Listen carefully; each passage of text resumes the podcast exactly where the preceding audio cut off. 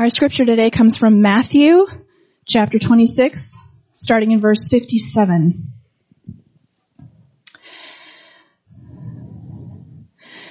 Then those who had seized Jesus led him to Caiaphas the high priest, where the scribes and the elders had gathered. And Peter was following him at a distance as far as the courtyard of the high priest, and going inside he sat with the guards to see the end. Now the chief priests and the whole council were seeking false testimony against Jesus that they might put him to death. But they found none, though many false witnesses came forward. At last two came forward and said, This man said, I am able to destroy the temple of God and to rebuild it in three days. And the high priest stood up and said, Have you no answer to make? What is it that these men testify against you? But Jesus remained silent. And the high priest said to him, I adjure you by the living God, tell us if you are the Christ, the Son of God. Jesus said to him, You have said so. But I tell you, from now on you will see the Son of Man seated at the right hand of power and coming on the clouds of heaven. Then the high priest tore his robes and said, He has uttered blasphemy. What further witnesses do we need? We have now heard his blasphemy. What is your judgment? They answered, He deserves death. Then they spit in his face and struck him, and some slapped him, saying, Prophesy to us, you Christ. Who is it that struck you? This is the word of the Lord.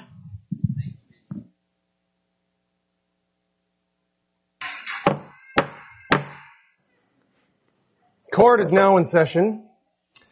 We gather today to hear testimony of crimes against society and society's crimes against its own people. Today we will finally see justice. Criminals brought to justice. At last the judge will end his apparent silence. He will right every wrong, punish every transgression. Sin will be judged. That's my year quota for using a prop. It's the most you'll ever see from me. Whether or not you've been in a real courtroom, we all have this internal sense of justice where we long for that day when all the darkness brought into our lives will finally be exposed to God's light. You might feel as though society's structures in some way are stacked against you or someone has done some wicked thing to you and you feel you'll never have your day in court with them. Perhaps you have been through court and it seems that they are biased against everything that's good and right. But I want to encourage you today, friends, justice has been served and will be accomplished. Yet not in the timing or maybe with the results that we desire. Justice is a popular topic these days in our culture. We live in a society where it seems everybody has some claim on oppression and they long for justice to be done according to their will. So if you've listened to recent presidential candidate debates, you hear all kinds of supposed injustices that need to be addressed. College tuition, racism, sexuality, healthcare, abortion, immigration. People all over our country are suffering, and these wrongs need to be made right. So whatever it is your experience or your political view, your internal desire for justice is a good one. Something does need to be done. But before we ever decide what needs to be done today, we need to see that injustice was already defeated 2,000 years ago on the cross in Christ. And lest we despair that not enough was done that day to fix what is broken in our lives today, we need to trust that in the future, one day, soon, He will return and fill His world with justice. All of our striving for justice, all of our complaints about injustice must be submitted to the reality that justice will only be accomplished through Christ our high priest. That's our main idea today. Justice is only accomplished through Christ, our high priest. We will never land on right answers in these national political debates or find the peace that our hearts long for in our own suffering until we see that justice is only accomplished through Christ, our high priest. This isn't just a simple answer to a complex world issue. I don't intend this to be some spiritual cliche to wash over your real physical suffering. What is going on in the world and what you've experienced is very real. There are great injustices all around us. But all of it finds its solution in seeing it through the lens, the experience of the great injustice that we see in our text today.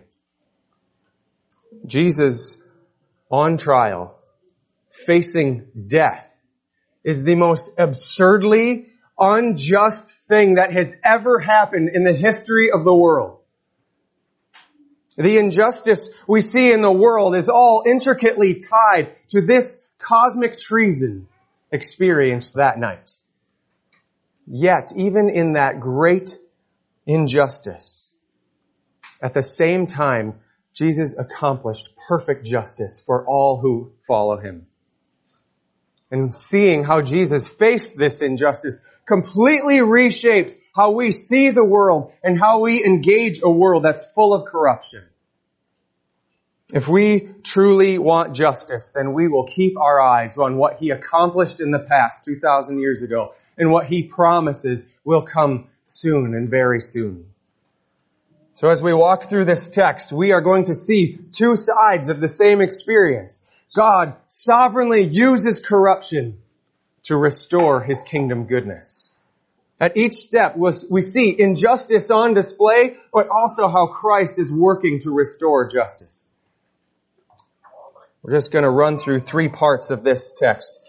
First, looking at the witnesses in verses 57 to 61, and then the interrogation in 62 to 64, and finally the judgment in 65 to 68. The whole process is corrupt. Corrupt witnesses, corrupt interrogation, corrupt judgment, but all of it unfolding by the sovereign hand of God. So before we go into the text, Let's bow our heads and ask that God would sovereignly open our eyes to see Him at work. God, in many, many ways, we can see that this world is not very good as you once declared. Due to our sin, there is injustice, there is corruption, there is suffering and pain all over the place. I know many stories in this gathering of people who suffered at the hands of others' sin. Help us, God, to look to Christ and Christ alone as our only hope to restore what was lost when He returns as King. Amen. So let's begin our examination of this terrible trial, seeing the witnesses brought forward starting in verse 58. Those who had seized Jesus led him to Caiaphas, the high priest, where the scribes and elders had gathered, and Peter was following him at a distance as far as the courtyard of the high priest. And going inside, he sat with the guards to see the end. Now, the chief priests and the whole council were seeking false testimony against Jesus that they might put him to death. But they found none though many false witnesses came forward. At last two came forward and said, this man said, I am able to destroy the temple of God and to rebuild it in three days. So this trial that's happening is occurring in the middle of the night, right after they seize Jesus in the Garden of Gethsemane. They grab him, bind him, and lead him right to Caiaphas the high priest in his own home, where the whole Sanhedrin, the Jewish court, is waiting for him to hear his trial in secret. There's so much wrong with how this trial unfolds. According to their own law, eh, these trials were to be held during the day at the temple complex, right before the eyes of God and all of the crowds. Never were they to be, to occur during a festival or before a Sabbath. Yet here they are, in the home of the high priest, in secret, at night, on the night of the Passover, that night where they're supposed to be celebrating, remembering how God passed over their own sins. Here they are, hiding it all from proper order to achieve the desired conviction that they know is wrong. And these trials were supposed to begin by laying out the charges and first giving the defense a chance to speak. But that's not what we see here. Verse 59 says, they immediately sought prosecution witnesses. Because they just wanted to condemn him to death. They already determined he was guilty, so what's the point of letting him speak? Bringing forward a defense. But they did know that for the official public record, they needed two or three witnesses.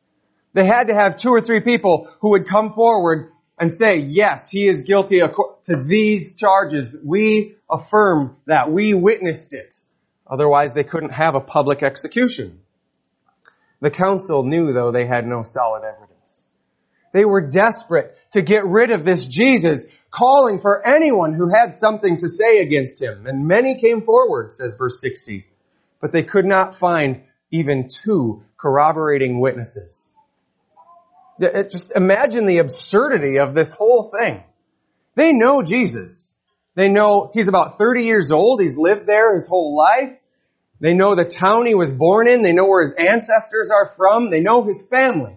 And for the last three years, he's gone all over the countryside, preaching, teaching in public with thousands of people following him. And they can't find two, two people who can put the same story together that would condemn him. Finally, verse 61 tells us that two people did come forward and they said, Oh, we remember he said that he was going to destroy the temple and build it in three days. That's quite a serious claim. We might wonder, really? For destroying a building? Death? But in their minds, this is not simply a threat against destroying property, but it's an attack on the entire religious order of Israel. This is an attack on their identity and survival as a people under God's authority. Nobody has authority over God's temple but God himself. To destroy the temple is to rebel against God. Unless you are God. Unless that authority is yours. And so we see the irony already developing behind the scenes here. We see hope in the midst of the sham of this trial. Because if you look at what Jesus really did say in John chapter 2, you see that the witnesses are twisting his words. That's not what he said. And they're pulling him out of context. He said that if you destroy this body, as in, or this temple, his own body, it will rise again in three days. He was saying that if you attack me, if you strike me down, I will rise again. His very words were assurance that he cannot be destroyed. He will gladly take upon himself all the sinful injustice of the world because that is exactly the reason he came to overcome all of the kingdoms. But Caiaphas, the high priest, is totally oblivious to this. He thinks, in his mind, in his authority, that he's finally trapped this heretic. So we turn to verse 62 and see how the high priest begins his interrogation. And the high priest stood up and said, have you no answer to make? What is it that these men testify against you?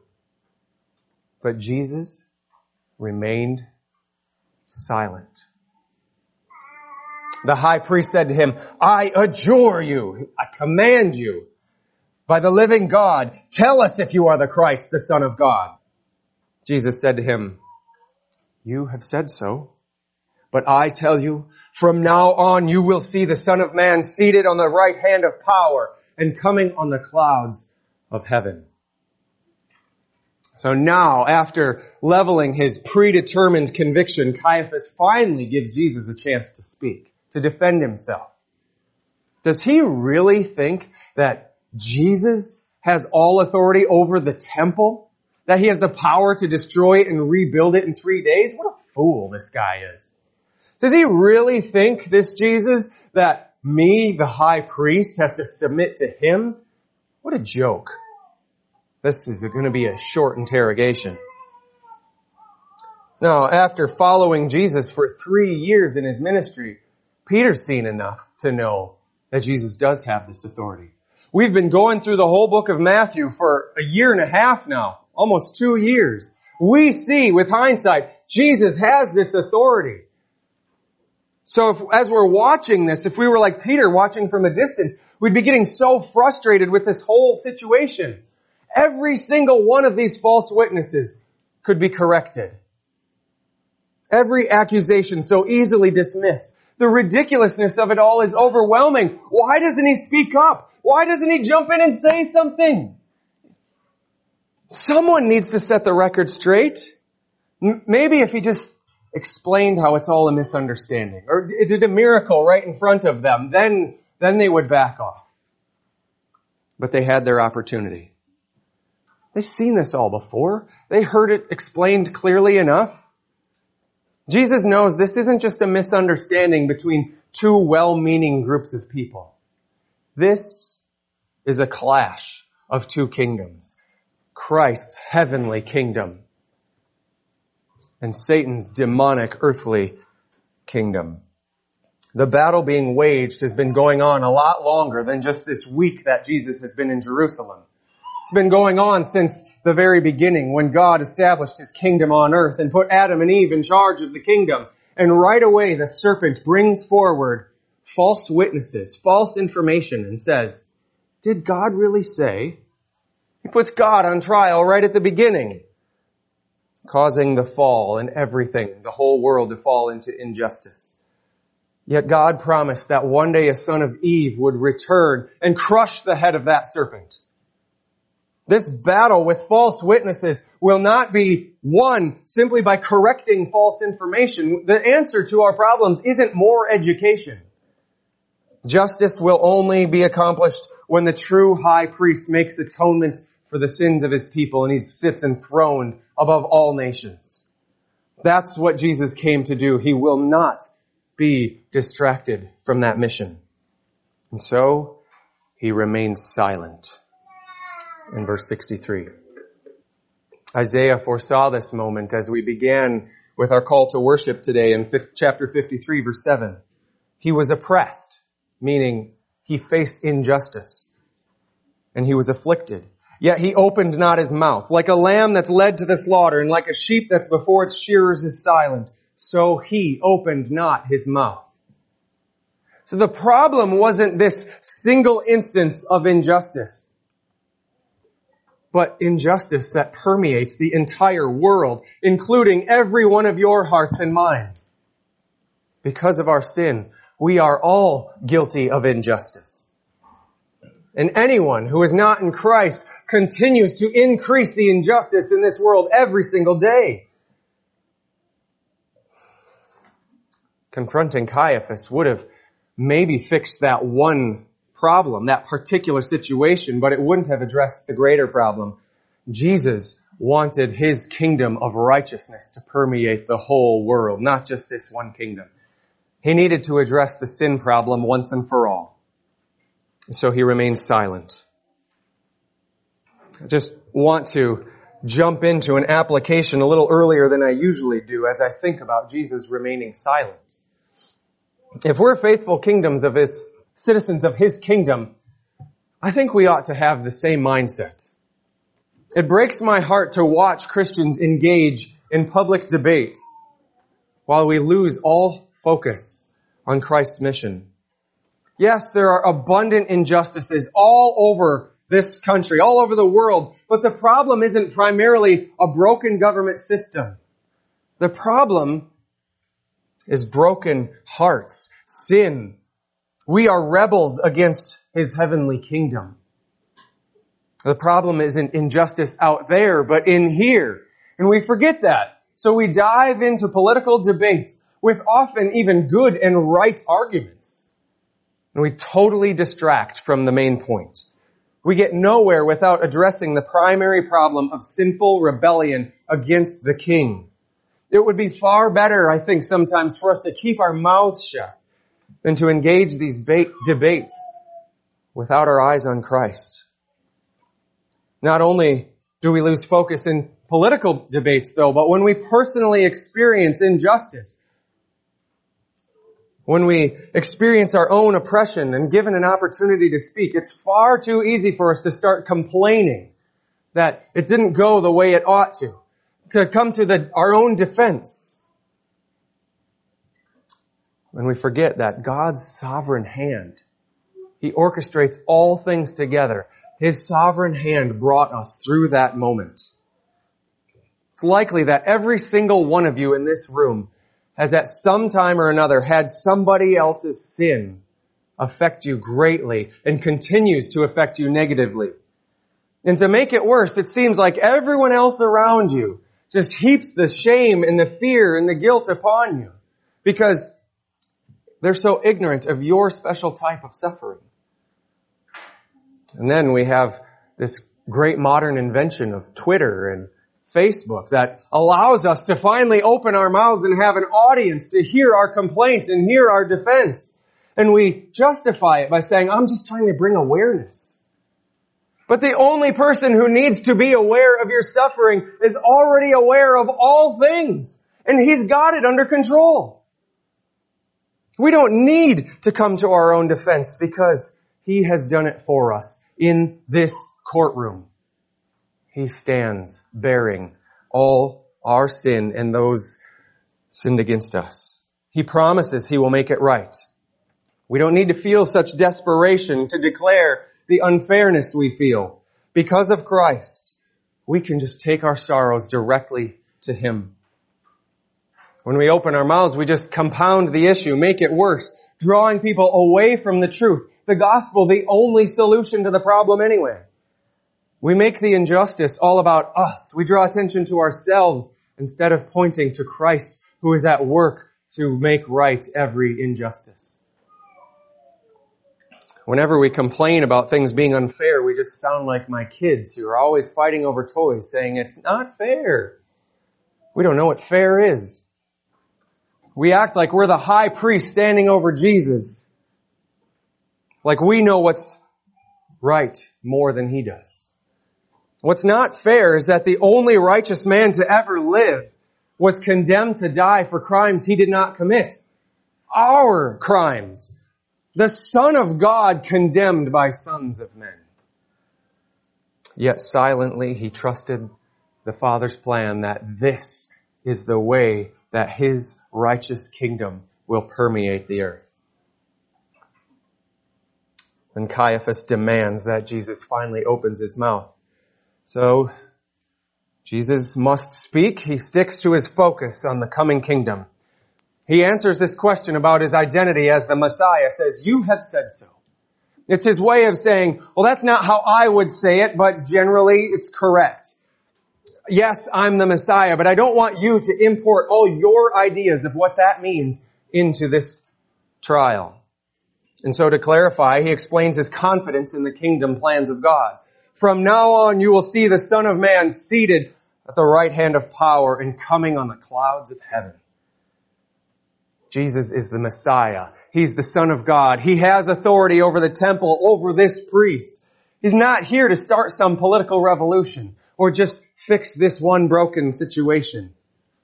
He says from this point on, you are going to see how right and proper authority exercises it for the good of his kingdom on earth. And in order to do that, he first needs to take the world's judgment upon himself. This is the judgment decreed in verse 65. And the high priest tore his robes and said, He has uttered blasphemy! What further witnesses do we need? You have now heard his blasphemy. What is your judgment? They answered, He deserves death! And they spit on his face and struck him and slapped him saying, prophesy to us, you Christ. Who is it that struck you? So the priest knew what he was claiming when he said his one line of defense. Jesus' statement was a mashup of two Old Testament prophecies, Daniel chapter 7 and Psalm 110. Daniel 7 shows us this vision of the heavenly courtroom the, the seat, the throne room of God and says God is there and he hands all authority in heaven and on earth to this mysterious heavenly man. How is that possible? And then Psalm 110 gives us a little clearer picture saying this heavenly man with all this authority is going to come to earth and crush his enemies. Verse 4 even says that this heavenly conqueror is a forever priest. So Jesus is claiming in this one statement to be the true high priest. The only one who's allowed to walk into God's presence. The only one who can make pleasing sacrifices to God. The only one who can purely make his people clean. He has all authority over Caiaphas as the king with authority given to him by God. He's the great prophet whose very own words are God's words through him. Jesus is claiming that this entire trial is completely upside down. The high priest, the judge, should take off his robe, step down from the bench, and hand it over to the man on trial. Which is almost what we see happen here.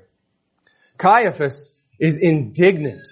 He knows what Jesus is claiming, and no mere man should ever utter such words.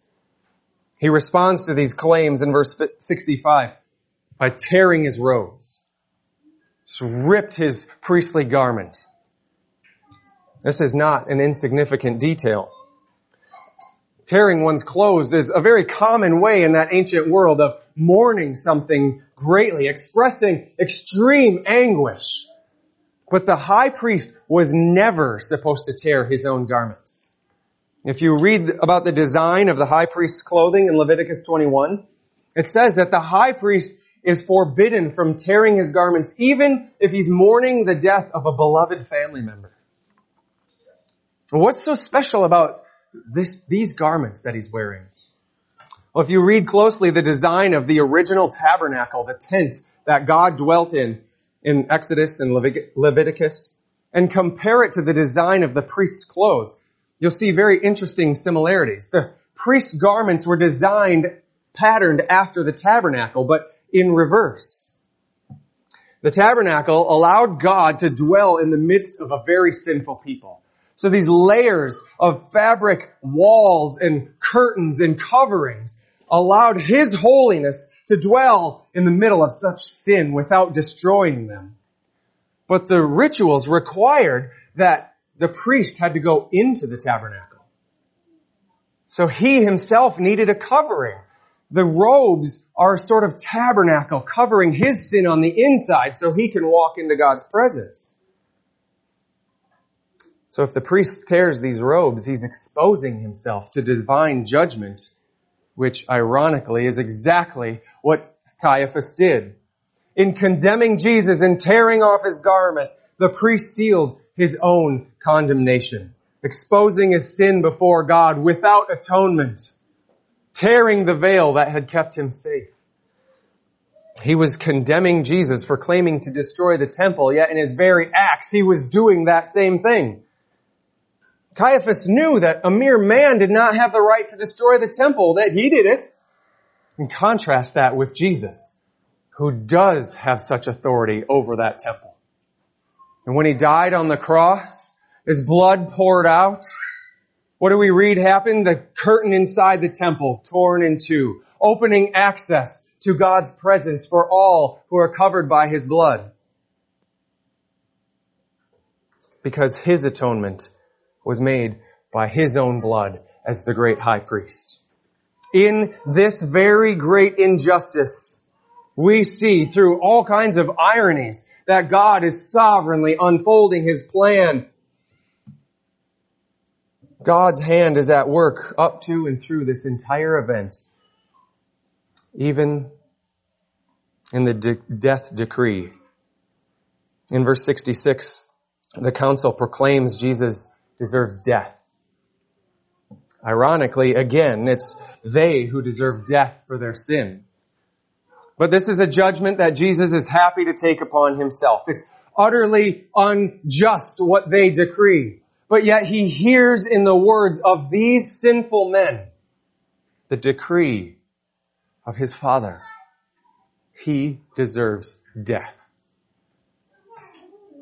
He deserves death because in the courtroom of God, he, the Father looks down, the great judge looks down upon his own son and instead sees your sin in that courtroom and says, death on this man.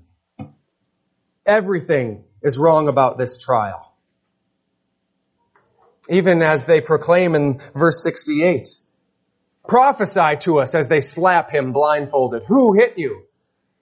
It's ironic because just in the days and weeks leading up to this, he prophesied this exact thing would happen, but he remained silent, trusting it would unfold just as God planned. Because he is bringing his kingdom in a way that is totally counterintuitive to everything our natural mindset desires. He will bring his kingdom on earth and it will come by submitting to injustice trusting God to unfold His plan and building His new gathering of faithful kingdom citizens by pouring out His life and love.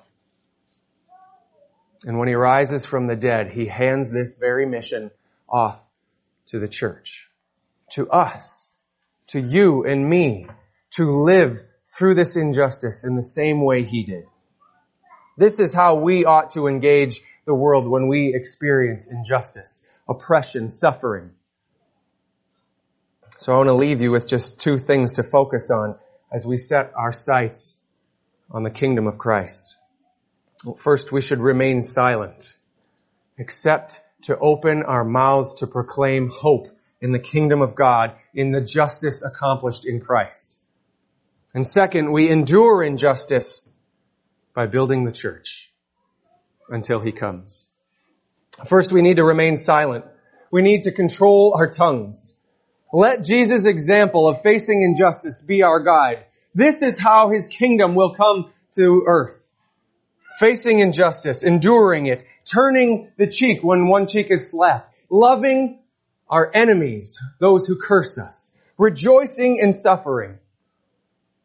Jesus didn't respond by asserting his authority or returning some carefully crafted argument. He remained steadily focused on this one task building his kingdom. He would die on the cross for every injustice that we complain about anyway. And he rose from the dead, guaranteeing victory over all of it. So every time we face injustice, we must immediately run to Christ and remind ourselves that it has been purchased, it has been fixed, it has been made right on the cross and in his resurrection. When we feel like someone's getting away with hurting us, we remind ourselves it has been dealt with definitively on the cross when we feel an urge to defend ourselves, we remind ourselves that He has already come to our defense and we rest in the gathering of the saints. We keep our mouths shut except only to proclaim with confidence, with peace in our heart, that because of Jesus, all will be made right one day. Certainly not saying, friends, that we need to be okay with injustice okay with suffering. I've experienced far too much of it in this life to be okay with it. We should loathe, hate every form of it, but we endure it with joy because we know it has already been destroyed in Christ. We do it because our focus on Christ's mission to bring His kingdom on earth is far greater than my mission to restore my reputation.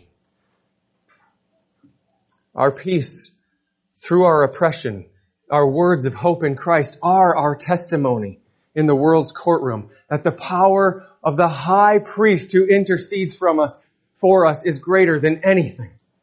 When you speak of your oppression, do so only to proclaim the king's authority, your confidence that he is returning, and the gospel's light to shine into the darkness. And finally, with that confidence, let's get to work building the kingdom community that we call the church. This again is the counterintuitive way that Jesus is building his kingdom here on earth. When we see injustice in the world, our first instinct is we gotta go tell the authorities, which is necessary at times. That's a legitimate government or God ordained authority. But then we spend all of our time changing laws, trying to impeach that dastardly president. starting a nonprofit organization to address these things. But Jesus already established a ju- injustice busting organization. It's called the church. You guys. We are called to be a counterexample to the world. A miniature model of the kingdom that will fill the earth forever. Where justice rules among us. Love permeates everything. Submission to one another is common. We bear one another's burdens. We outdo one another in showing honor. When we see injustice in the world, yes, call it out as wrong and then run to the family where the kingdom is present. Invite those whom the world oppresses to join us in looking to Christ as the one who bore all of the injustice on the cross and promises to return to overcome it all. We live in a culture that is hell bent, literally hell bent on achieving social justice at the expense of truth. Let the church be a counterculture where we endure this broken world with hope. We open our mouths to speak the gospel. We love each other through oppression, bear each other's burdens until the day that he returns on the clouds of heaven in glory. Come, Lord Jesus. Let's pray. God, I long for that day. So often I am beaten, broken, tired of fighting. Every part of me wants to jump forward and make it happen now. Help me to have eyes to see that you are working, that you are patiently waiting to save more people. Help me to have mercy to love my enemies, to bless those who curse me. God, build us into a, a miniature version of your kingdom that loves those who suffer, that builds us up in the love of Christ who makes us pure so that you can dwell with us. We thank you that in Christ we have all these promises and 10,000 beside. Amen.